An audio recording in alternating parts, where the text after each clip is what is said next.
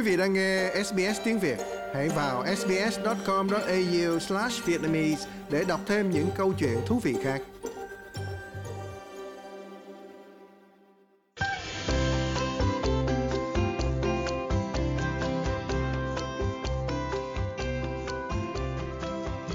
Lê Tâm và tạp chí Á Châu ngày nay xin chào quý vị, xin chào anh Quốc Vinh. Chào Lê Tâm và xin chào quý thính giả. Thưa quý vị, những trung tâm lừa đảo trực tuyến mọc lên ở miền đông Myanmar được biết là sắp bị đóng cửa. Thưa anh Quốc Vinh, đó là những trung tâm hoạt động theo kiểu gì và chúng xuất hiện từ khi nào ạ? Gần 3 năm trước, thì sau cái cuộc đảo chính quân sự ở Myanmar, thì là nó đã dẫn đến một cái cuộc chiến tàn khốc, khiến phần lớn đất nước này rơi vào cái tình trạng là hỗn loạn, là vô luật pháp.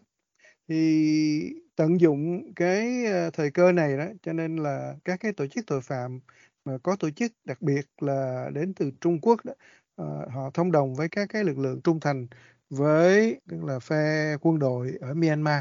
đó, và họ đã tràn vào các cái thị trấn, mở các cái sòng bạc, đặc biệt là dọc theo cái vùng biên giới mà lúc đó mà ở đó thì chẳng có ai kiểm soát hết trơn á. Và họ đã xây dựng những cái cơ sở, những cái căn cứ của họ ở đó. Và họ biến những cái nơi này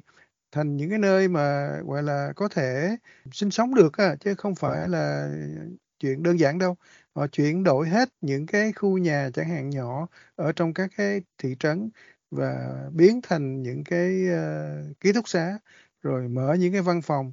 đó, và phục vụ cho cái mục đích kinh doanh của họ. Đó, và cái mục đích kinh doanh này là gì? Là ví dụ như mở các cái sòng bài, rồi hoặc là mở những cái dịch vụ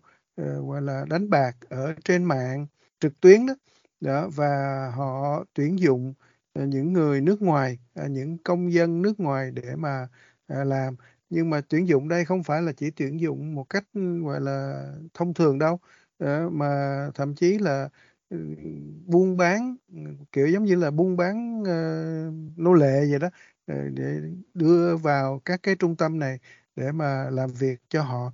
Đó, và trong trường hợp này thì trong số các nạn nhân thì phải nói là bao gồm hết, hầu hết các nước ở trong khu vực, kể cả Việt Nam luôn cũng có nữa. Đó, thành thử ra là đây là cả là một cái vấn đề lớn. Và cái hoạt động bất hợp pháp này đó, thì theo đánh giá của các chuyên gia đó, là nó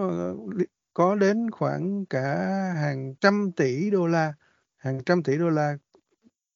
của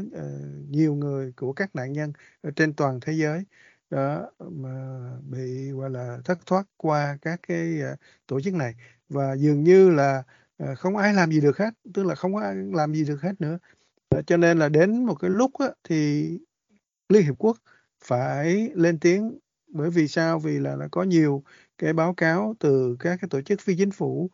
cũng như là từ các cái nhà chức trách của các nước sở tại, của các nước có liên quan. Đó, thì họ mới báo cáo với Liên Hiệp Quốc, và thậm chí là cả cảnh sát điều tra liên bang của Mỹ, FBI, rồi thì cảnh sát quốc tế và các cái nhà chức trách của các chính phủ, thì họ cũng đã nhảy vào. Và từ đó, đó thì họ đi đến một cái kết luận, nói kết luận thì cũng hẳn là kết luận, nhưng mà cho người đưa ra một cái gọi là thông điệp. Và cái thông điệp này thì rõ ràng là làm xấu mặt Trung Quốc, bởi vì là tại sao Trung Quốc lại không thể kiểm soát được những cái bọn côn đồ của Trung Quốc để mà giữ an toàn cho là công dân ở trong khu vực. Dạ cảm ơn anh. Thì giữa lúc mà các trung tâm lừa đảo này đang hoạt động và có thể nói là mọc lên ngày càng nhiều, rồi cũng bắt cóc ngày càng nhiều nạn nhân để làm việc cho chúng, thì hồi tháng 10 vừa qua, Liên minh Myanmar là gọi là Liên minh Ba Anh Em, và đây là liên minh của ba phía, là một là quân đội Arakan, hai là quân đội Liên minh Dân chủ Quốc gia Myanmar, và thứ ba là quân đội Giải phóng Quốc gia của Thái An. Và liên minh này đã phát động một chiến dịch gọi là chiến dịch 1027 và tấn công quân sự ở miền đông bắc của Myanmar, và đây là cái khu vực mà chính quyền quân sự ở Myanmar là mất cảnh giác nhất. Và như vậy thì trong 6 tuần kể từ cái thời điểm mà phát động cái chiến dịch 1027 này, thì chính quyền quân sự ở Myanmar đã mất hơn 180 tiền đồn quân sự của họ ở cái vùng Đông Bắc này. Và lực lượng liên minh này cũng đã chiếm được những cái điểm giao cắt chính ở biên giới Trung Quốc, cũng như một số thị trấn ở các cái hành lang thương mại quan trọng mà nối Myanmar với Trung Quốc và Ấn Độ. Và người ta đặt một cái câu hỏi là những cái tin tức mà đang thắng thế của các nhóm vũ trang liên minh này thì có liên quan gì đến vai trò của Trung Quốc trong cái tình huống này hả anh? Theo chuyên gia Jason Tower, ông này là giám đốc quốc gia Miến Điện tại Viện Hòa Bình Hoa Kỳ, cho biết là thực sự ra đó, điều mà chúng ta đang chứng kiến là quân đội Myanmar đang mất dần quyền kiểm soát, không chỉ đối với một số những cái lượng rất là lớn các đồn bót của họ ở trong cái vùng lãnh thổ quan trọng, mà còn là về mặt hậu cần nữa. Đó thì cái vị chuyên gia này họ nói rằng là đây đó là thực sự ra nó là một cái đỉnh cao trong của nhiều tháng mà lên kế hoạch cũng như phối hợp cẩn thận giữa các cái nhóm vũ trang đồng minh. Đó, nhưng mà nó cũng đồng thời đó là dựa vào một cái sự hỗ trợ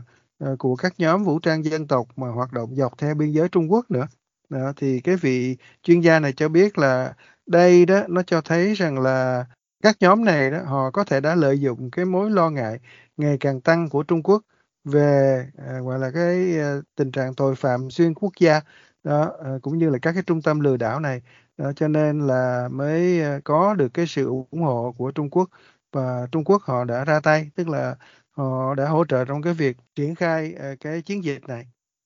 Xin anh giải thích rõ thêm một chút nữa là Trung Quốc đã giúp đỡ những liên minh quân sự này như thế nào, bởi vì có một cái sự mâu thuẫn trong này, bởi vì là xưa nay thì Trung Quốc là có thể nói là đứng sau và hậu thuẫn cho chính quyền quân nhân ở Myanmar ạ? Thì đúng rồi, nhưng mà thực sự ra thì cũng không có ai, cái chuyện này là cái chuyện mà hiểu ngầm với nhau thôi, tại vì đâu phải là chính thức đâu, cho nên là cũng không có thể nào biết được là chính xác thì họ làm cái gì. Mà chúng ta cũng biết rằng là Trung Quốc thì họ đâu có đưa quân đến bất kỳ cái chỗ nào ở trong các cái chiến dịch này đâu. Thì các nhóm vũ trang khác nhau thì cũng có thể là họ dè chừng, mặt là họ có những cái mục đích riêng của họ, mục tiêu riêng của họ. Đó, thì Trung Quốc thực sự ra là một trong những cái số ít quốc gia mà sẵn sàng bỏ tiền vào những cái khu vực khó khăn giống như là Bang San ở bên Myanmar đó, và cái liên minh mà ba anh em như nãy giờ chúng ta nói đó thì họ cũng đã tìm mọi cách để mà thu hút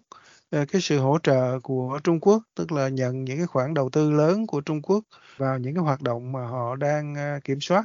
Đó, thì lâu nay thì chúng ta cũng biết rằng là cái biến động ở các quốc gia biên giới với Myanmar đó, thì đồng nghĩa là nó làm cho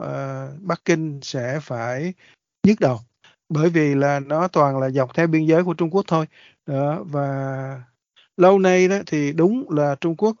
hỗ trợ cho cái chính quyền quân nhân ở Myanmar. Đó, nhưng mà tôi đoán rằng là cái sự kiên nhẫn của Trung Quốc thì nó đã bị gọi là đẩy đến một cái giới hạn. Đó, tức là nếu như chúng ta nhớ lại đó, vào năm 2005 đó, thì một cái vụ bê bối tham nhũng mà liên quan tới cái chuyện gọi là đánh cắp công quỹ biển thủ, công quỹ nhà nước bùng phát ở Mông La đó, thì khiến cho chính phủ đã phải gửi quân đến để mà buộc phải đóng cửa các cái sòng bạc ở trong cái thị trấn này. Đó, thì những cái như thế đó, nó làm cho cái sự kiên nhẫn của Trung Quốc không còn nữa. Thì có nhiều dấu hiệu cho thấy là quân đội Myanmar gần như là mất kiểm soát, nếu không nói là bị hoảng loạn. Tháng trước thì các cái nhóm mà theo chủ nghĩa dân tộc ủng hộ chính quyền, nó bao gồm cả đường lối cứng rắn, đã tổ chức một cái cuộc biểu tình bên ngoài Tòa đại sứ Trung Quốc ở Yangon và cáo buộc Trung Quốc là hỗ trợ khủng bố và đe dọa là họ sẽ nổi lên chống Bắc Kinh. Vậy thì cái sự liên hệ giữa cái việc thắng thế của liên minh kháng chiến đó, liên minh ba anh em đó, và đối lập lại là sự thất thế của chính quyền quân nhân, thì đã dẫn đến sự sụp đổ của những cái trung tâm lừa đảo dọc biên giới như thế nào hả anh? Trung Quốc thực sự ra thì cũng không có muốn các cái trung tâm lừa đảo này hoạt động ở dọc theo biên giới. họ hỗ trợ cho bằng cách này hoặc cách khác, hỗ trợ cho các cái liên minh kháng chiến để mà dẹp bỏ các cái trung tâm này. Nhưng mà quân đội Myanmar đó, thì họ lại không thực sự muốn cái điều đó xảy ra, bởi vì là họ tuy là phải chống lại quân kháng chiến và có phần nào yếu thế trước cái sự nổi dậy của quân kháng chiến, nhưng mà các cái trung tâm lừa đảo này nếu như mà họ bảo vệ được thì những cái trung tâm lừa đảo này thì vô hình chung là có thể nuôi quân đội đó, trả tiền hối lộ cho quân đội. Thành thử ra là quân đội Myanmar họ cũng không có muốn gọi là dẹp bỏ các cái trung tâm này, nhưng mà trước cái áp lực của Liên Hiệp Quốc, bởi vì rõ ràng là các cái trung tâm này nó tạo ra cái tình trạng tức là buôn người như chúng ta đã nói nãy giờ. Đó, cho nên là Trung Quốc thì một mặt lại không muốn mang cái tiếng xấu nữa, cho nên là Trung Quốc trong trường hợp này là họ đành phải gọi là bắt tay với Liên minh kháng chiến để mà giúp dẹp bỏ các cái trung tâm lừa đảo dọc theo biên giới. Đó, mặc dù họ biết rằng là đồng minh của họ, tức là quân đội của Myanmar, thì không có muốn cái chuyện đó xảy ra, vẫn muốn nuôi dưỡng các cái trung tâm này để đặng có một cái nguồn thu nhập. Và như vậy đó thì trước cái sự chấp thuận ngầm của Trung Quốc thì cuộc phản kháng ở Myanmar thì đã nhanh chóng thắng thế, như những cái sự kiện vừa xảy ra. Còn Bắc Kinh thì đang ở một giai đoạn cuối ở cái sự cam kết với Myanmar, với chính quyền quân nhân Myanmar. Và nếu Trung Quốc mà đã cam kết muốn đóng cửa ngành công nghiệp lừa đảo qua mạng đang phát triển mạnh mẽ và xin lợi một cách vô lý ở ngay các biên giới, thì những nhóm vũ trang mà chống lại chính quyền quân nhân ở Myanmar có thể xây dựng được một đồng minh mới hùng mạnh, đó là Trung Quốc. Như vậy có phải đó là một tin tức tốt cho cái tình trạng bất ổn ở Myanmar không thưa anh? Thật sự ra cũng khó mà nói được, bởi vì rõ ràng là nói gì thì nói, Trung Quốc vẫn là ủng hộ chính quyền quân nhân ở Myanmar. Thành thử ra là sẽ không có cái chuyện là họ sẽ gạt chính quyền quân nhân Myanmar qua một bên đâu. Và cái đồng minh giữa quân kháng chiến và Trung Quốc nếu có chăng thì cũng chỉ là gọi là tạm bợ thôi, tức là mang tính cơ hội thôi, để qua cái chuyện này thôi. Thành thử ra là một khi mà đã dẹp hết được các cái trung tâm lừa đảo này thì chưa biết chuyện gì sẽ xảy ra. Đó. Chúng ta cũng biết rằng là Trung Quốc đó thì họ chỉ quan tâm tới cái chuyện gọi là làm sao bắt được những cái tên đầu sỏ của các cái trung tâm lừa đảo này thôi,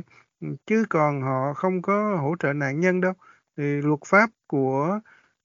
Trung Quốc thì chúng ta cũng biết là đâu có công nhận là nạn buôn người ngoài là buôn bán tình dục, cho nên là Trung Quốc sẽ không có chịu trách nhiệm với là những cái công dân nước ngoài mà bị bọn tội phạm Trung Quốc bóc lột ở trên, nhất là ở nước ngoài nữa. Đó, thì Liên Hiệp Quốc đó họ ước tính là có khoảng 120.000 nạn nhân nô lệ gọi là nô lệ mạng đó đang bị mắc kẹt trong các cái tổ hợp lừa đảo ở Myanmar. Đó là chỉ ở Myanmar thôi đó, chứ còn các nước khác thì như thế nào là chưa biết rõ chính xác được cái con số nữa. Và cái việc mà hồi hương những cái người này thì rõ ràng là sẽ không có nhanh chóng được thực hiện đâu, và cũng không có gì bảo đảm hết trơn á. Và một điều tệ hại hơn nữa là khi mà những trung tâm ở biên giới mà chính thức bị dẹp bỏ, bị quân đội kháng chiến đó, bị liên minh kháng chiến dẹp bỏ với sự hỗ trợ tiếp tay của Trung Quốc, thì những cái người mà nạn nhân đang sống trong những cái tòa nhà đó thì có thể là trở thành một những người tị nạn vô gia cư, và họ sẽ cố gắng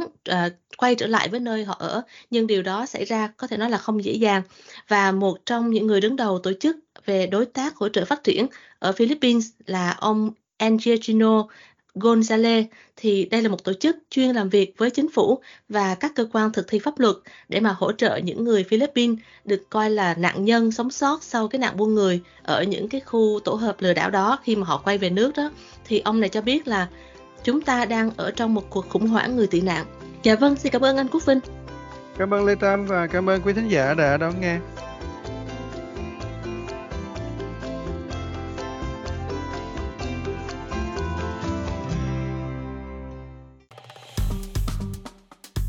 Like, share, comment. Hãy đồng hành cùng SBS Tiếng Việt trên Facebook.